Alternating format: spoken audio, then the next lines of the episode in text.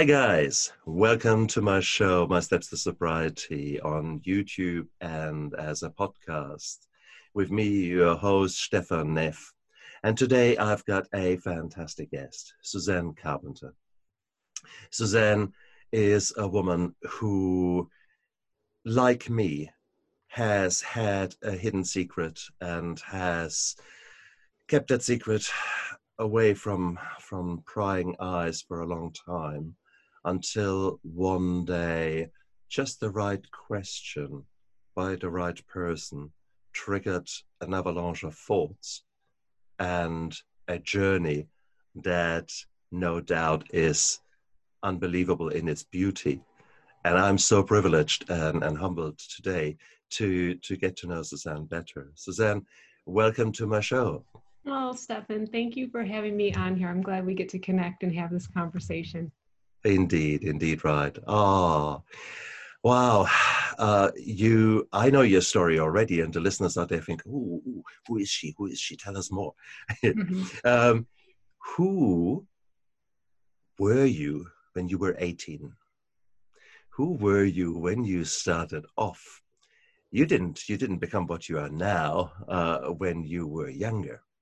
And normally I start the story at, at, at age six, but it's typically a, a, prima ballerina or, or something along these lines. So I think, I think I've, I've moved that question a bit forward towards 18 when we sort of start to get an inkling of who we want to be.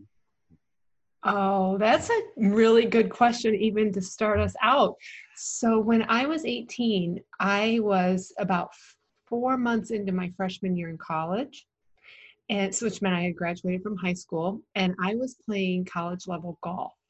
So I have the mentality of a competitor, which is important. But at that time of my life, I was in the beginning of a transition or a flip um, where I was leaving the home and I had a childhood that was not tumultuous by any means, but necessary to get me where I am right now but the way I was raised was to be like that old movie Pollyanna, the little girl that has a smile on her face and is just happy about everything.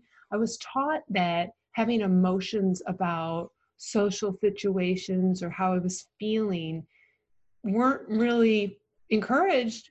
They had to get stuffed down. So, what was happening was I was conflicted with wanting to show up and be a good girl which was what I was taught to be Pollyanna like and smile. But I had this raging set of emotions and feelings and thoughts that I didn't really know yet how to process. And it wasn't a time of life where I understood that you could control your thoughts and you didn't have to think about what you were thinking about. Even though as a competitor, I could focus my thoughts on the golf course. Mm. So, in that time, now I am 6'2, which means I am incredibly tall and I was as a junior high schooler. So my body did not fit into the norm. And I began this, this pattern that lasted well through adulthood, but in the college sphere of competing, it got worse. So that's when nobody knew at this time and no one knew until about 10 years ago that i had an eating disorder but transitioning from high school wanting to lose the weight so that i could fit in so i could look more like the pack more like the girls on the golf team became this vicious cycle of wanting to do good which meant showing up physically the right way just not having any idea how to do this. Hmm. That's where i was at 18 wow well, you've labeled it already an eating disorder, but you wouldn't have labeled it then that. For you, then, how was a normal day? How was how did you try to uh, improvise? I guess without the lack of of the tools that you have got now. What did you do to make you feel good and to ward off the pain? Well, okay, so mm, I would ward off pain with getting a good golf score or words of affirmation. That somebody else's outside opinion that I was doing well mattered incredibly to me, more than my own internal reward system. so then I was more like, I felt like an underdog inside my head all the time. I was never, you know, it's like if you're not first or last, I have always felt that way. So there was always this mean girl voice chirping away at me. And at that time, no, I would have never said that I had an eating disorder ever. But I would look at the disordered patterns that my peers had. And now in college, there's many more to pick up on. So if one girl was abusing laxatives and she was a thin little thing, I was like, oh, well, maybe that'll help. Maybe I'll try. Or another girl would talk about how she didn't eat anything all day long as a um, badge of, of honor. And so all these different ideas were coming at me as strategies that I could employ to get control of this thing that I could not get control of at the time. Oh dear. And yeah. oh well, it is it is what it is because when you're 18, you listen to absolutely everyone than the people that you should listen to, um, mm-hmm. and especially amongst your peer group, eh, you know, they, they come up with, hey, I don't know, cut your cut your left arm off that drops weight. Oh, that's a good idea. That's a good idea. Yes. And it's ah, uh, mm-hmm. but it is what it is. That is mm-hmm. what we are around that time. You say you had a, a, a, by no means bad childhood. Were, were there virtues or principles that were drummed into or drummed into you? You were saying that you were supposed to be the happy, smiley child, and that is the, the, the thing to strive towards. How did your parents deal with problems? did they enjoy alcohol or did they oh alcohol what was their their you know how did they model to you without saying it? What did they do? What did you pick well, up from them? in that time now when i was 21 my parents divorced. My dad um, left my mom for somebody else. So i think that when i was going through high school uh, there's there was this uh, unawareness of what they were doing because you're so self-centered really at that time of your life. So i'm trying on the fly to think what did i watch them do during that time to soothe themselves? And no it wasn't it was not alcohol. Although we we drank that was never really the issue. It was more of where could they pick up control? And then to find pleasure, I guess with those two, I think I saw them, they were golfing, or we belonged to a country club at the time, and they had a lot of activity with their friends. And that was their, what I perceived at the time is how they enjoyed their time or they relieved stress. There was not a lot of um, really good communication in my house at the time. Um, like we were taught more just to, shh, to be quiet, um, not to use our voice. And again back to that just we're supposed to be positive and happy and bringing problems forward was just not encouraged. Almost like didn't know how to deal with it. Maybe they had enough of their own problems. It was too hard which i can empathize with now as an adult. So it's hard for me to answer that for because i've never asked them but that's my perception of that. Having said that that uh, is playing out again and again I, could have told you a, a, virtually equivalent story, minus the country club. Uh, it is we a we don't have country clubs in Germany, but uh, also my there was not so much money in my background. I mean, all blue collar, hardworking kind of of folks. Uh, but the same thing, the same attitude.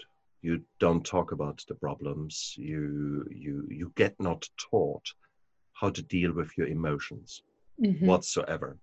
Mm-hmm. And the the in my case there was modeling there towards alcohol, uh, not necessarily in the in the worst kind, but certainly it was a very powerful tool for my parents to just numb the pain. Mm. So here you were, not really getting the guidance as a younger person, then going to college and uh, again a stressful environment in which you want to excel in which you want to prove yourself and again there were no no role models well there were role models but unfortunately with hindsight the ones that probably you shouldn't have followed, but you did. So. Yeah. Well, well it was what it was. You know, Right. I, I made my own role models, and, and they were typically kind of what I saw in in macho films. So there I was thinking, that's how a man looks. That's what I want to be, kind of thing. We all we all do. We all have that supercomputer up there, but we don't have the user manual. So if you Right. press a few buttons and say, "Oh, oh, oh, that feels good," oh, oh, no, that doesn't feel good, uh, and you know, you come up with some kind of version of, okay, that's me now, and you have no idea, and it's just, yeah, it is what it is. Mhm. So Mhm. here you were. How was your golfing career? Uh, are you still golfing? Well, that's the funny thing. No, I'm not. Like once I graduated from college, I was ready to be done. And then, you know, I started having a family and raising the kids and it's a big time commitment to be on a golf course away from the littles. And frankly, since I couldn't play at the level I did in college, I didn't enjoy it as much. so Uh, it became something that that's fairly common for a young athlete to get so burnt out that they are done with the sport. And Mm. frankly, I had so much free golf and free golf gear for so long of my life that having to pay for it myself to hack was no fun. And I it was just a part of my life and I see it for what it was. And I still enjoy being on the golf course, walking with my children because they enjoy golfing and watching them. But it just was a time in my life that I did it well and then I was ready to move on. Excellent, excellent. Mhm. okay, but whilst you moved on with your sport and with your passions and your interests, your coping mechanisms probably didn't move on. They probably were still, still the way they were. What was your favorite go-to?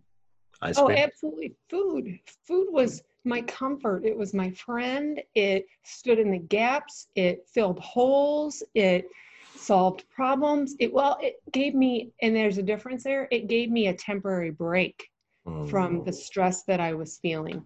So when I got out of college, I was a little bit like a lost sheep. I was I was dating who is now my husband, and we had a wonderful we have a wonderful relationship. But I wasn't sure where I was headed with my career. And that was very unsettling. You know, that little bit of job searching, looking around right out of college and suddenly on your own. And I would use food as my form of comfort. Now, ironically, I didn't turn, my dad was a smoker when I was young, so I, and I didn't like it. So I never turned to smoking, and I'm a I am a rule follower. So I never drugs and al- drugs didn't make sense to me, and then alcohol had calories. So to me, that didn't make sense to go after alcohol. So even because I had to conserve calories somewhere, but I will tell you, in that time frame, I was up to 226 pounds. So be, having an eating disorder did not make me rail thin. In fact, a lot of people who are bulimics actually you wouldn't know that they have an eating disorder because they carry a lot of weight. So I would never be able to throw up. I would use exercise as a way to purge or to erase my food. And that time of my life between finishing college and soon after I married my husband was when I was very miserable and my weight ballooned. And now, in hindsight, I can see how much I was using food as my comfort source. You're talking to someone who is struggling at 10 o'clock at night not to raid the fridge. Uh, I know exactly the sensation you receive when you fill your tummy. It is, unfortunately, it is the same dopamine that gets checked out uh, when I drink, as well as when I hit the fridge. And it is, in my case, it is definitely a, addiction. It is, I've just switched over from alcohol, which I can control really well now, which is not an issue, but there are still underlying issues that even now, seven years into my journey, that I have not dealt with um, or not am not dealing with efficiently enough that I still feel the craving, but now towards food. Mm-hmm. And it is a, it's a warm well-being. It's it's oh yeah, and it it can be a break. You you will not say at work. I mean, don't don't get me wrong, guys out there. I mean, what we do as addicts, we we actually have benefits from it. If in the good old times, if you said, "Look, I'm tired. I need a break at work," people looked at you and said, come on, pull your socks up. And if you would say, hey, I have a smoko now, okay, I'll come with you. And sure. so, indeed, so the, the, the cigarette was a, a means of giving you a break. Equally, actually, just stepping out out of my busy workplace um, and literally just five minutes meditation would do wonders but that's not really so accepted. So, but if I say, look, I'm a bit hungry, I go to the to the uh, to the lounge and uh, just get myself a muffin. Oh yeah, that's fine. So it's, it's acceptable. Mm-hmm. Exactly. So it is bizarre. So it is. Mm, there are. I'm very intrigued and very interested in what happened to you because it, it hits so many people around me. Uh, they it's all about the tree of addiction. The, if you, I'm not sure if you know that beautiful African picture uh, where you see a, a, tree, a big trunk, and from the trunk there are branches coming off, and the branches are chemical addiction, eating disorders, gambling, sex, all the other things.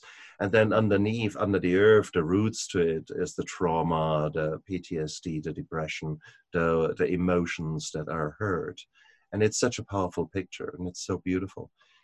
And i think that's that applies for so so so many addicts out there.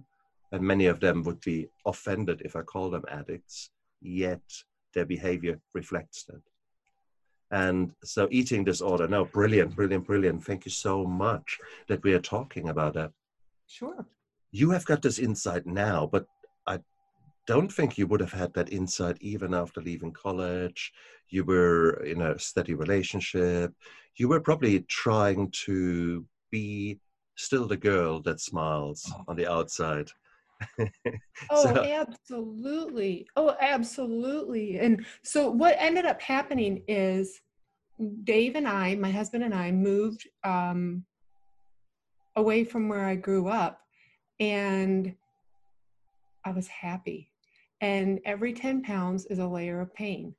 And I was in a state where I was so happy with him. He's a very good man. I married somebody who's extraordinary. 24 years later, I still know that. And I was able to, ironically enough, starve myself long enough to get the weight off because I didn't need food for covering up pain because we were so happy together. I didn't need this layer on me to protect me from him. I could let him close because he was safe. I could let him in. And I didn't have to do any emotional work yet.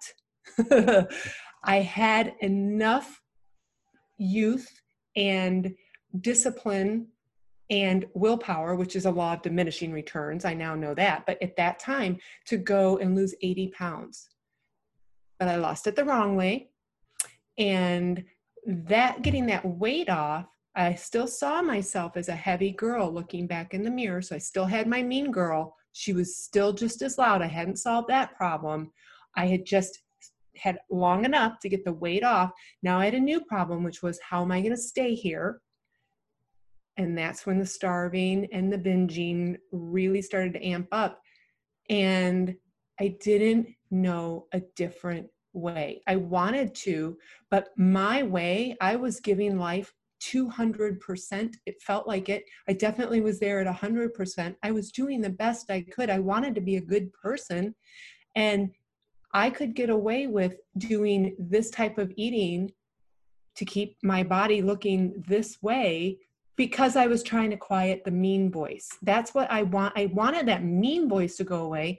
I wanted the confidence. I wanted the bold. I wanted the assuredness. I wanted to have a voice that was compelling, that somebody wanted to listen to. I wanted to make an impact in this world. I wanted to make a difference. And that voice, if I could just get it to shut up, that would have solved my problem. And that's what I spent a lot of years stuck in until I was asked that question. beautiful, beautiful, beautiful. The mean girl voice. Ah, I have got that same girl sitting in my head.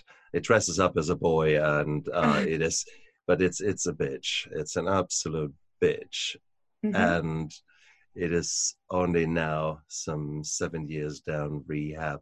Actually, even the first five years, this bitch was absolutely hammering me every time. It would, for a long time, I would drive uh, in a driver's seat. My my son would be sitting next to me, and suddenly I would jerk like that, as if someone has hit me in the stomach. And he said, Are you okay? And initially, he didn't realize what was going on until I opened up to him and said, Look, I had a flashback to some stupid thing that I did or said or whatsoever 30 years ago, 40 years ago, 25 years ago. And yet it hit me so viscerally in the gut. It was brutal, brutal to a degree. It was uh, like a like a like a sign of PTSD, essentially. Hmm. Uh, and it uh, it is it took some some hypnotherapy and it took some uh, some counseling for me to actually gain that insight to realize, hang on, this is what are you doing here? This was 25 years ago Mhm. why the hell is that coming back to you now? And even more importantly, why do you care what Yeah. happened 25 years ago? Yet our our brain that comes out. Yeah, you know, and there was a long while, Stefan, that you, what you're saying there, that I thought because I struggled, because I had such a hard time, that those things disqualified me. Like, oh, you're not quite on the perfect spectrum, so you're not really going to be able to make the impact and the difference because you got those imperfections over there. Once I learned that's exactly what qualified me, and that forgiveness is possible and that the person I had to forgive the most was myself and quit dwelling on it and that I had permission to do that. And if somebody kept pulling those old things into my present those people weren't for me anymore. Yeah. those were some really big things that turned how I looked at that. Like no I'm qualified because I wasn't perfect because I came through it I'm qualified because I'm not dwelling on the past anymore I mean, when we had little kids, they were some of the best teachers to me. If they would say, Mama, I'm sorry, all I wanted for them was to let it go because we worked through the consequences and for them to resume being joyful. And I wanted to be a part of watching that. And once I realized that was the truth for me with people I do life with as well, you said you're sorry, move on. Quit bringing it up to the future. People want to see you shine. They want to see you happy. They don't want to see you suffering. And when I realized that was true, that helped a lot in getting that voice to stop talking. Or at least telling it, "Just shut up. You've got to be quiet. You don't get to talk anymore. and that's the mindfulness, isn't it? Oh, Mhm. it's beautiful. Mhm. It is. It is. And I would say 99% of the time I can muster that uh, that insight, that emotional maturity to actually talk to that voice and say bugger off. From now and then, when you're in the middle of something and uh, it can sneak up on you, it has can be very very quiet hard. shoes, quiet, quiet shoes, and suddenly it's there. I think, and that's where like the daily practice of a morning routine that you almost have to, in my case, every day remind myself of those being the true things. The old wants to still come up, and every day I have to like remind myself of these as like, right, right. I like I forget when I'm sleeping.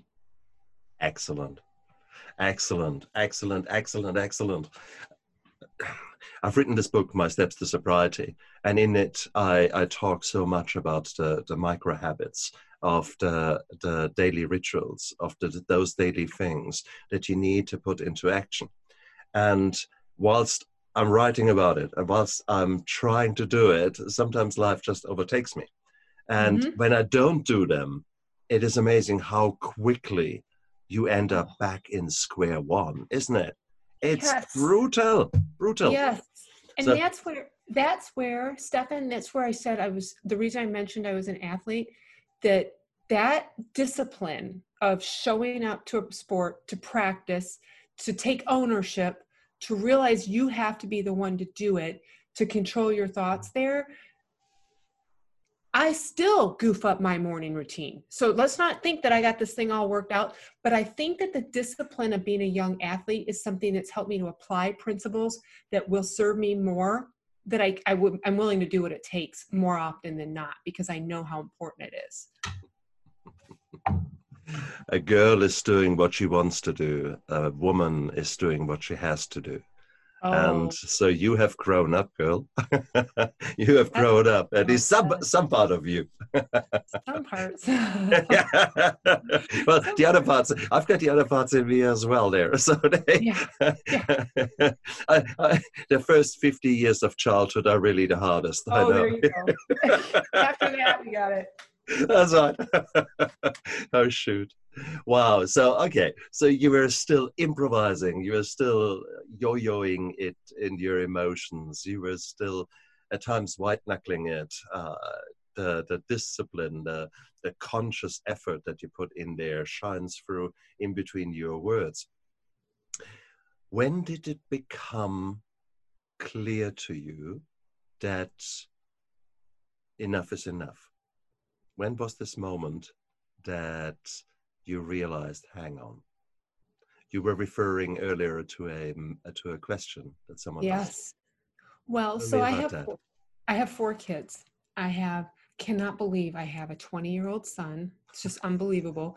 I have an 18 year old daughter, and I have twins, a boy and a girl, that are 13 so it was about nine or ten years ago. Now i mean i i never even told my husband about how i was treating my body like he that i would starve and exercise to outrun my four and i mean i dodged that like everything. Um my form of purging was was over exercising and he traveled a lot and so i could restrict calories all day and then you know if we went out for a hot date or something i'd eat a normal sized dinner which is kind of a bulimic mentality of binge restrict restrict restrict binge. So I, he he was able to not notice.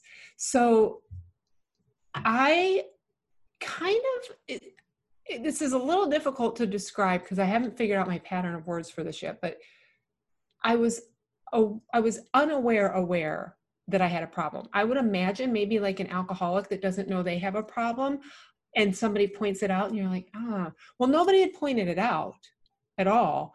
So I had stuffed it down so far that it wasn't really even in my brain. It had been a part of my whole life. It's how I adulted.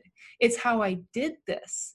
So I I didn't really think about it a lot. So so somebody says, So you say you would die for your kids, but would you change for them? And it was like in an instant, a feeling, a thought, an emotion of something resonated where I went, uh oh. And then I was losing sleep because that question hit me right between the eyes. And I realized if I didn't figure out a pattern of eating and end this, my two daughters were very likely to grow up and have the same mean girl rippling through their heads for their life and they were going to have the same fractured relationship with food that I did that was the enough moment. That's when I thought I could take it for me. I clearly have. It wasn't enough reason to do anything different. I was on no path to do something different until that question when all of a sudden it became illogical to me because I could not stand the idea of that happening to them and that was that was the tipping point. Wow. And let's be clear out there viewers and, and listeners.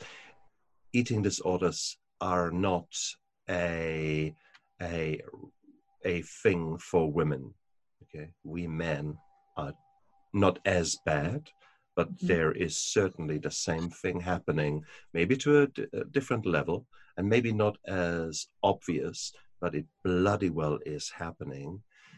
And it can take extremes. So whilst diagnosed dis, uh, eating disorders are more common uh, in, in, in, in, girls, your two boys would have had the same the same risks, the same the same uh, mm-hmm. setup, uh, the same biological setup, because they would have had your genes, and more importantly, now they see you modeling without you saying, hey, this is what you do, but they watch you. So they, mm-hmm. they see what you do. And mm-hmm. it will inevitably, I mean, kids are bloody sponges as far as it comes to observing what yes. is happening around them and then assimilating it. But now you throw in their hormones and their lack of a frontal lobe for the teenage years, and it's going, wow. And this is how you fuck a, a child up royally without you wanting to. your all desire is to, to grow strong beings, yet by you modeling your own weaknesses in and not doing something about them because you don't even know that they are there. Yes. That's how the damage happens. Yes. Wow. So that question, when was that asked to you? When did oh. someone and who was that person? Who saw you so well? No, it was it was in a conference. I was at a personal development conference and it was a speaker on a stage that asked it to an audience of well over 5,000 people, but uh, I heard it as if he was standing right in front of me. This uh, is ah. quite a few years ago.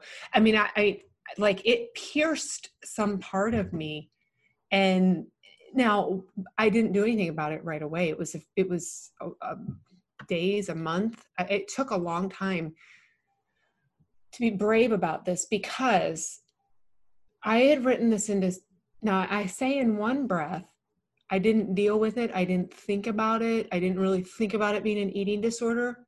But in the other side of this, it was something I was so ashamed of, I wasn't talking about it at all. But it was something I was so ashamed of. It's like it was stuffed so deep down in me.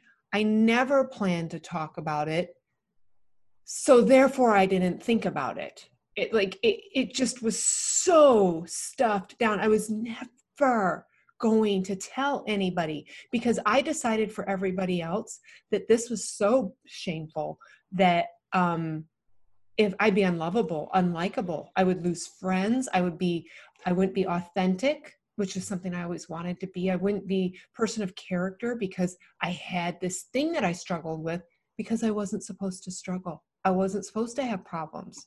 So suddenly to give birth to this big thing, that was that was unimaginable to me. So I remember I had to talk to myself a little bit. And the next thing I did was journal about it. I could practice writing it down and hope nobody saw it. And I was terrified somebody would read it. But then then I finally reached out to counselors and dietitians to I had to I had to recognize I was terrified because I was doing my best to show up to my life and giving it all. I couldn't imagine doing something different to get a better result because I was doing everything I knew how to do. It was hard to believe somebody could know more than I did in a professional capacity that could stand in the gap and teach me what I needed to know to bridge me to the other side.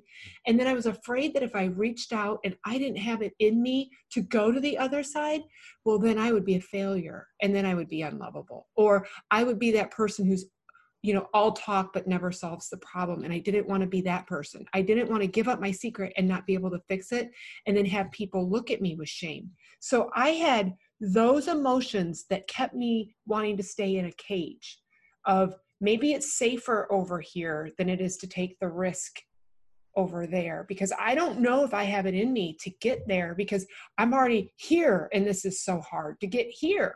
I couldn't imagine going further. So that was a tough place to be that I was going to have to be willing to fall on my face in front of people who knew me and jeopardize my reputation.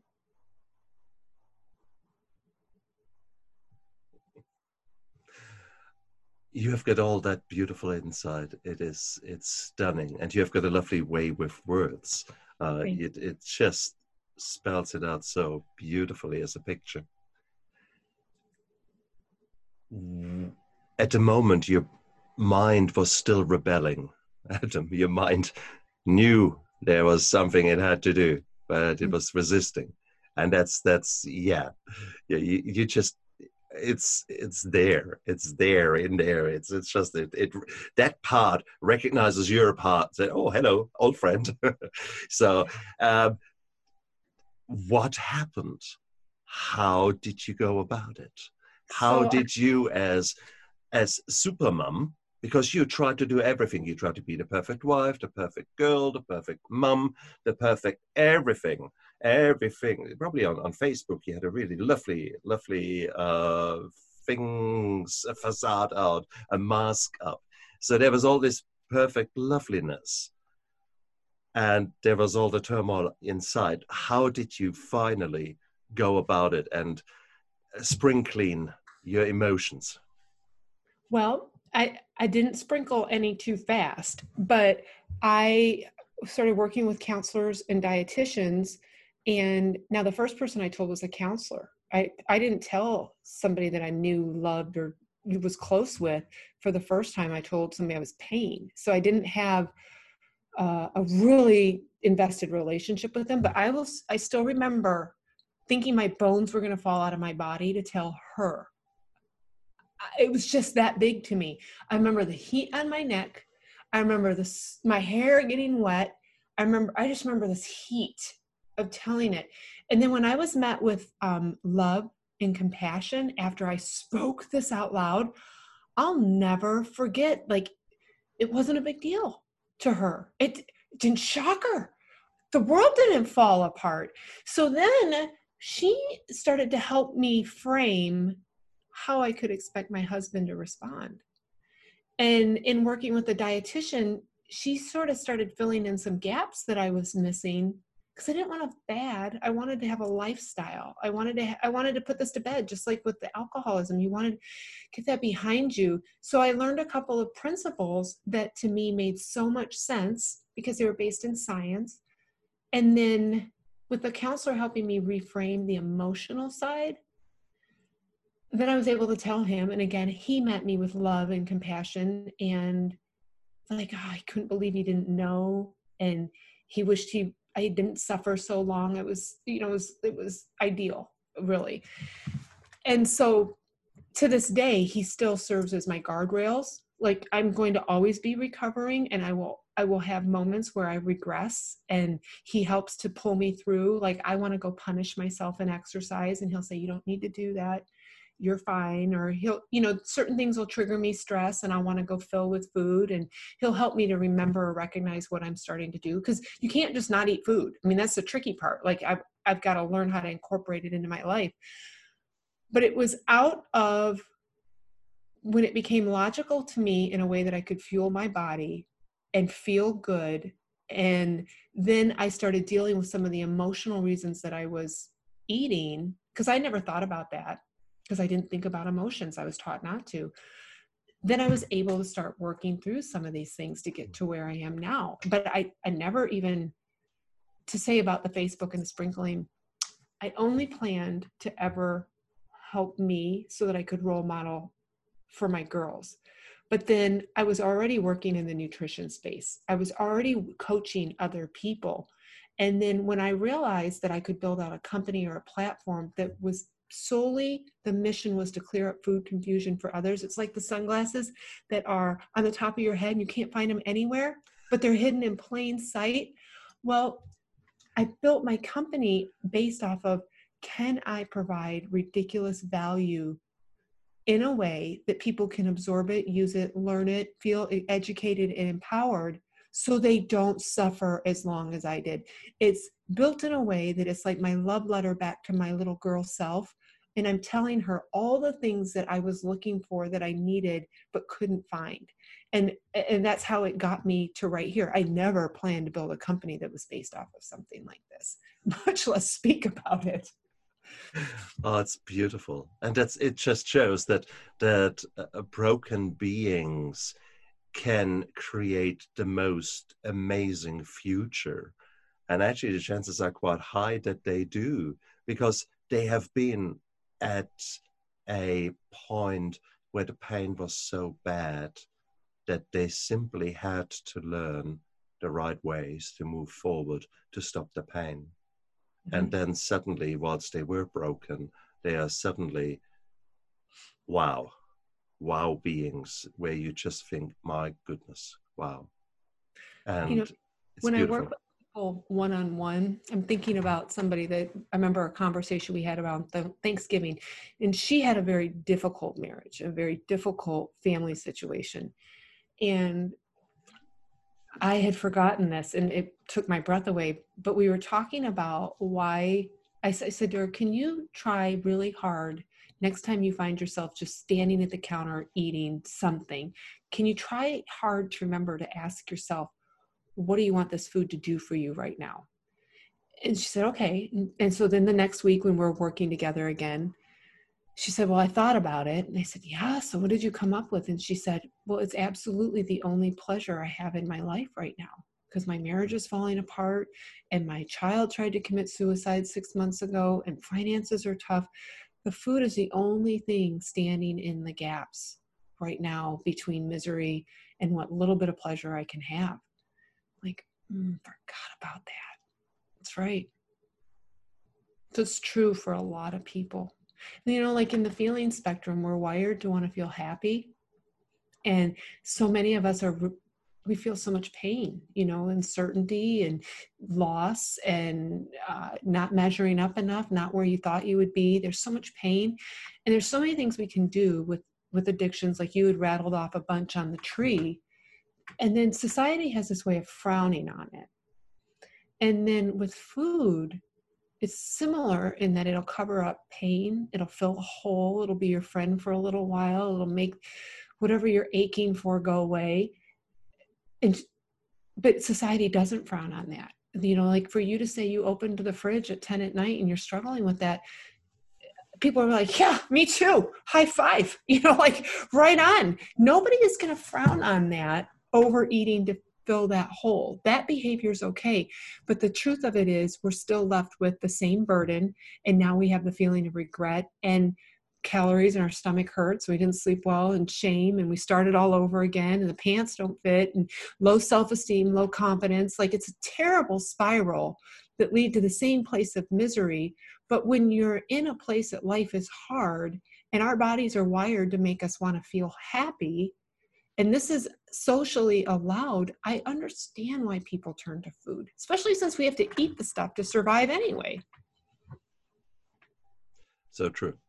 So true. Having said that, you just used the word food. Uh, food is really defined as, as stuff you put into your mouth, which helps your body, which nourishes your body, which gives it what the body needs. Mm-hmm. And the reality is that 80, 90% of what you would, what people call food in the supermarket is probably, you shouldn't even call that food. It is, it's rather something else. Yeah. Empty yeah. calories and stuff like that. You're quite right. Yeah. You're so right. So true. Oh, wow. So, I mean, there must be so many people out there who just are glued to the seat and are listening to every single breath you take right now in this interview because they recognize themselves so much in that. If they mm-hmm. wanted to get hold of you, if they wanted to learn more from you, how would they go about it? Okay, so all of my social handles, Facebook and Instagram, are Carpenterone80. My website is www.carpenterone80. So you spell it C A R P E N T E R O N E 80. So you have to spell out the word one and then it's 80. So if you watch me on Instagram, that's where I try and be a role model and show how you eat protein, fat, and fiber, these three macronutrients that turn off hungry hormones, that balance blood sugar. You can have weight loss without hunger, but it's not a fad. You're feeding yourself foods from the grocery store but they're not chicken and broccoli and boring like you see me enjoying this lifestyle it's me trying to show this is what a healthier relationship with food just looks like. And then on carpenterone80.com the website anyone can go there and start with seven free days of sos which is sue's on your shoulder. It's a three to four minute sound bite that comes right to the text on your phone. It's audio so that you don't have it's three to four minutes so it doesn't take a lot of time comes right to your phone so you don't have to find it. It's simple. And what I did is I exist to clear up food confusion so people can win at losing weight. So I know by the way we learn, if I can give somebody short little segments that come consistently every single day, learning happens, new habits happen, new thoughts about food happen. And I built this, it's $15 a month, but everybody can start seven days free. I built this so that I can educate on the front end. People can begin to feel better very quickly, feel encouraged by it's not overwhelming. That way they can move forward. Once I start to get them results, then I start to get into permission to start talking about, but yeah, why are we going after food? You know, like in the beginning, it's what do I eat? How often do I eat? How much do I eat to stop this weight gain? To, to maintain my weight, to lose weight, what do I do? But after you're educated enough, then I can empower. That's where people are doing it themselves and they're moving forward. Then that's when we can get into the emotional part about, but why are we using food? as a way of covering something up. What are we avoiding? What are we trying to find comfort for? And that's where I know that I can get somebody onto creating a lifestyle rather than a fad. And but it takes time. It takes consistency. It takes repetition, and that's why I built these daily sound bites. So it's meant to be a subscription. But your your um, audience can do at the coupon code at checkout for their seven free days. Do my steps and I'll send off four different grocery lists that are so simple that you actually use them. But they're for four different types of stores that, I mean, a regular grocery store, an online grocery store that they could use. Wow. You have created a beautiful system there. Wow. Uh, it, it, uh, that blows me away. uh, it is because it's sometimes there's so many people out there who are stressed out to the max. They know what they want to do, they know what they have to do. But then, even the thought of picking up a cookbook, looking at a recipe, and then going shopping for it is oh. too much. Or even if you you might come to a point where bloody hell, yes, I've even bought it and it's all in the fridge, but even cooked now, ah, and mm-hmm. it is it's all that. So i love love the way how you stress the habits and how mm-hmm. to stress putting yourself first because that's what you're doing. Is you, you know, yeah and when you put yourself first you would agree with this i'm sure when you take care of yourself and you stop the bleeding for yourself things get better for everybody around you like your own personal self care actually is improving the lives of those that love you, that you love most. So true. So true. Oh, Suzanne, I'm so, so grateful that you spent this time with me today here on my show. I'm, I'm deeply intrigued because you have touched a few nerves, raw nerves inside of me. So I will check you out uh, a bit more closely. Good. and I, I'm I am humble enough to say, hang on, there might be something that you still have to do. And whilst you're here, trying to be that role model, trying to be out there, trying to to talk the talk and and model walk the walk. Actually you're not walking that path are you? So it is. Guys if you if that whole thing struck a bell with you don't hesitate okay? It's time for you. If if there is this sneaky thought hmm, actually i recognize myself here brilliant. Congratulations to you guys out there. You've made a huge step forward of actually recognizing that there is something not quite right and that is the biggest, biggest revelation that can come over you. So congratulations, all of you out there. And, and get in touch with Suzanne and, and, and explore your feelings more and, and find ways where that all works, where you can get yourself to that happy, joyful, relaxed person, the vision of the new you out there. It's waiting it's mm-hmm. waiting but it is it is it takes habits and it takes takes yeah. changing your behavior and you you you feel that it is necessary and i guess suzanne might have just the answer of how she can get you there okay. so suzanne thank you so much i'm so grateful for you coming onto the show uh, we do stay in touch there is no doubt about that my pleasure. Thank you for having me on. Absolutely, Suzanne. Look after yourself, and all of you out there, look after yourselves and make this world a little bit better with one decision at a time. Bye.